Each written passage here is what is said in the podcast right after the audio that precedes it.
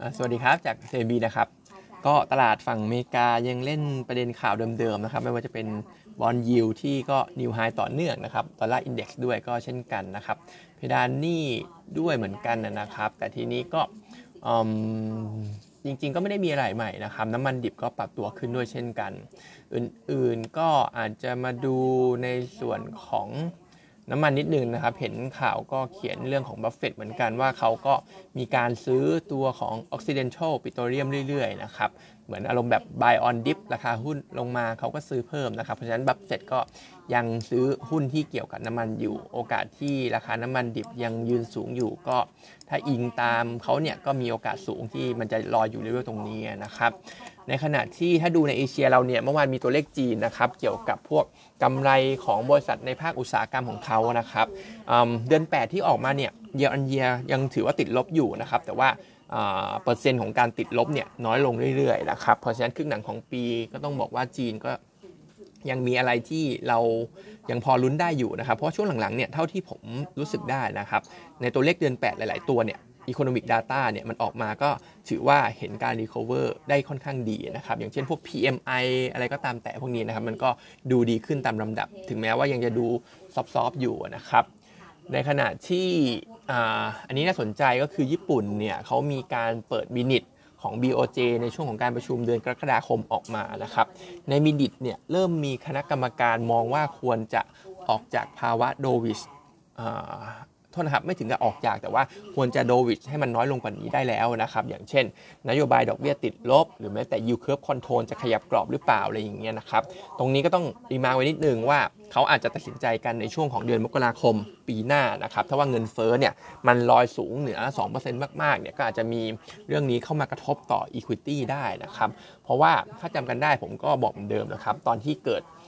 การปรับ yield curve control นิดหน่อยของญี่ปุ่นเนี่ยเพียงแค่นิดหน่อยนะครับ มันก็ทำให้เงินทุนทั่วโลกเนี่ยค่อนข้างปั่นป่วนทีเดียวก็คือ ตอนนั้นเนี่ยก็เกิด panic sell ในพวกฝั่งของตลาดหุ้นทั่วโลกเช่นกันนะครับเพราะฉะนั้นถ้ามีการปรับจริง ๆ ในเดือนมกราคมเนี่ยก็ต้องระวังไว้หน่อยนะครับ ส่วนตัวไทยเราเองเนี่ยฝรั่งซื้อ 2,000นะครับ ตรงนี้ก็ที่ซื้อ 2,000 ก็มองว่า net buy 2,000เนี่ยก็จริงๆ มองว่า flow เนี่ยอาจจะยังไม่ได้ sustainอะไรขนาดนั้นนะครับ เพราะเพราะว่าจริงๆเนี่ยพวก bond yield อเมริกาก็ยังปรับเพิ่มขึ้น แล้วก็ dollar index ก็ยัง new high อยู่นะครับเพราะฉะนั้นก็รอดูหลายๆวันก่อนดีกว่าสำหรับเรื่องของ flow ที่มันเข้ามานะครับสถาบันในประเทศขายพันสองนะครับ ส่วน NVDR ยังซื้อสอพอต่อเนื่อง ห้องเราเองเนี่ยก็จะเป็นตัวของ BDMS ที่มีเข้ามาเรื่อยๆ ในช่วงหลังนะครับ เหมือนพวกฝรั่งหัวดำเนี่ยเขาก็จะค่อนข้างสนใจ BDMS เพราะเขามองว่ามันยัง laggard บำรุงราษฎร์อยู่พอสมควรนะครับ มิ้นมีนิดนึงนะสำหรับตัวมิ้นเนี่ยหน้าข่าวหุ้นเนี่ยเขาลงว่าผู้บริหารไกด์ตัวของ net profit margin 5.7%แต่เราทำในโมเดลเนี่ย 5.3 consensus เนี่ยทำต่ำกว่านั้นอีกนะครับ ซึ่งถ้า imply ออกมาเนี่ย net margin 5.7 จะเห็นกำไรปีนี้ 8,000 ล้านบาทตามที่เขาไกด์นะครับ เราทำไว้ 7,500 consensus ทำไว้ 6,200 เพราะฉะนั้นเนี่ย ตอนนี้เขาบอกว่ายุโรปดีมาก อาจจะมี upside ให้กับตัวของ e a r n i n g ได้สำหรับตัวมิ้นราคาหุ้นก็อยู่โซนล่างอยู่นะครับ ตัวนี้ก็ ซื้อไปเนี่ย downside ก็ค่อนข้างต่ำก็มองว่าแพ้ยากเหมือนกันสำหรับตัวมิ้นหรือว่าถ้าเจ็บจริงๆ cut loss จริงๆเนี่ยก็โดนไม่เยอะสักเท่าไหร่นะครับส่วน paper นะครับ วันนี้มี SCG Packaging ที่หนิง downgrade จากถือเป็นขายนะครับ Target Price ก็ปรับลงเหลือ 36 บาทด้วย ประเด็นหลักก็คือในเดือน 7 ที่ผ่านมาเนี่ยเขามีการประกาศว่าจะไปซื้อหุ้นฟาจาเพิ่มนะครับซื้ออีก 44% อีก 44%ก็เดิมทีเนี่ยเขาถือ 55%เพราะฉะนั้นเนี่ยอีก 44%ปุ๊บก็เขาจะเป็นก็เหมือนจะซื้อทั้งบริษัทแหละเหมาไปเลยนะครับ100%นะครับทีนี้ถ้าย้อนไปเนี่ยต้องบอกว่าประเด็นเนี้ยมันมีกลิ่นอายความฟิชชี่นิดนึงนะครับก็ปี 2019 ที่เริ่มซื้อครั้งแรกเนี่ยตอนนั้นเขาก็ทำโปรเจคชันนู่นนี่นั่นว่าอนาคตสดใส เพราะตอนนั้นเรายังไม่รู้เรื่องโควิดใช่ไหมครับก็จะ เห็นการเติบโตจากพวกออนไลน์เซลล์ใช้แพ็กเกจเยอะอะไรอย่างเงี้ยนะครับ จีนก็กำลังเติบโต เพราะฉะนั้นเนี่ย valuation ที่เขาทำเนี่ยก็ถือว่าค่อนข้างสูง ตอนนั้น EV EBITDA อยู่สักประมาณ 7.6 เท่า แต่ทีเนี้ยประเด็นที่เป็นด้านลบสำคัญเนี่ยก็คือเขาฟิกราคาที่จะซื้อรอบปัจจุบันไว้ด้วยนะครับ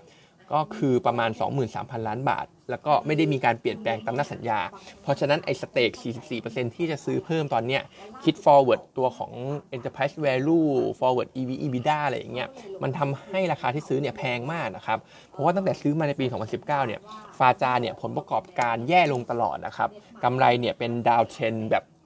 ลาดลงแบบภูเขาเลยนะครับ margin ก็ลดจาก 15%ลงมาเหลือหลักหน่วยต้นๆ บาง quarter ก็ติดลบ3 quarter ล่าสุด Fajar ก็ขาดทุนด้วยนะครับ เพราะฉะนั้นเนี่ยด้วยราคาที่ fix ไว้แล้วตั้งแต่ปี 2019 ที่ outlook ดูดี แต่ตอนเนี้ยทุกอย่างมันออกมาแล้วว่าดูไม่ดีมันจะเป็นการลงทุนที่ไปเข้าที่จุด peak อะไรอย่างเงี้ยนะครับมันก็เลยทำให้ EV EBITDA เนี่ยพุ่งไปด้วยราคานี้นะครับ พุ่งไปประมาณ 28 เท่าได้ก็ถือว่าแพงมากนะครับในขณะที่ต้องกู้มาซื้อด้วย จะเห็นดอกเบี้ยจ่ายทั้งประมาณ 600 บาท 600 ล้านบาทต่อปี คิดเป็นสักประมาณ 10%ของ e a r n i n g ในปี ของ e a r n i n g ในปีในปีหน้าอะไรอย่างเงี้ยนะครับเพราะฉะนั้นก็เป็นภาพที่ดูไม่ดีสักเท่าไหร่สำหรับดีลนี้นะครับเราก็เลยไม่ค่อยชอบ ในส่วนของพื้นฐานปกติของเขาเองเนี่ยไม่ว่าจะเป็น demand packaging ก็คงต้องรอจีนฟื้นนะครับซึ่งอาจจะ promising ก็จริงเกี่ยวกับพวกพวก economic data แต่ก็ต้องบอกว่ามันก็มี downside ที่มันจะผิดคาดสำหรับเรื่อง demand packagingในขณะที่ต้นทุนเนี่ยก็ถือว่าไม่ไม่เป็นใจด้วย เพราะว่าตอนนี้พวกกระดาษรีไซเคิลหรือว่ากระดาษลูกฟูกเก่าอะไรพวกเนี้ยมันก็ราคาปรับเพิ่มขึ้น นะครับ มันก็เลยทำให้หลาย ๆ อย่างของ HCCP เนี่ยเบนออกมาแล้วเนี่ย ก็ดูค่อนข้างแย่ แล้วมีการคัดพวกกำไรลงอะไรอย่างเงี้ยนะครับ ก็ดาวเกตดีกว่าสำหรับตัวนี้น่าเป็นขาย target price 36 บาทนะครับ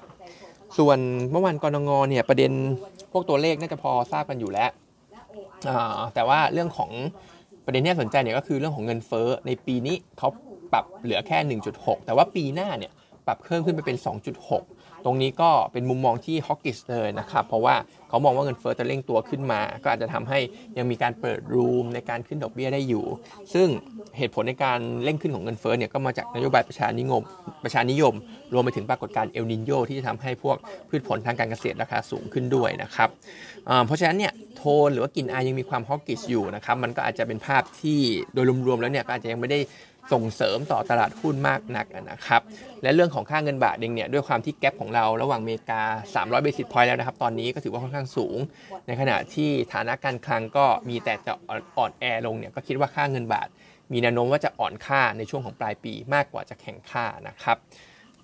วันนี้ก็มีเท่านี้นะครับ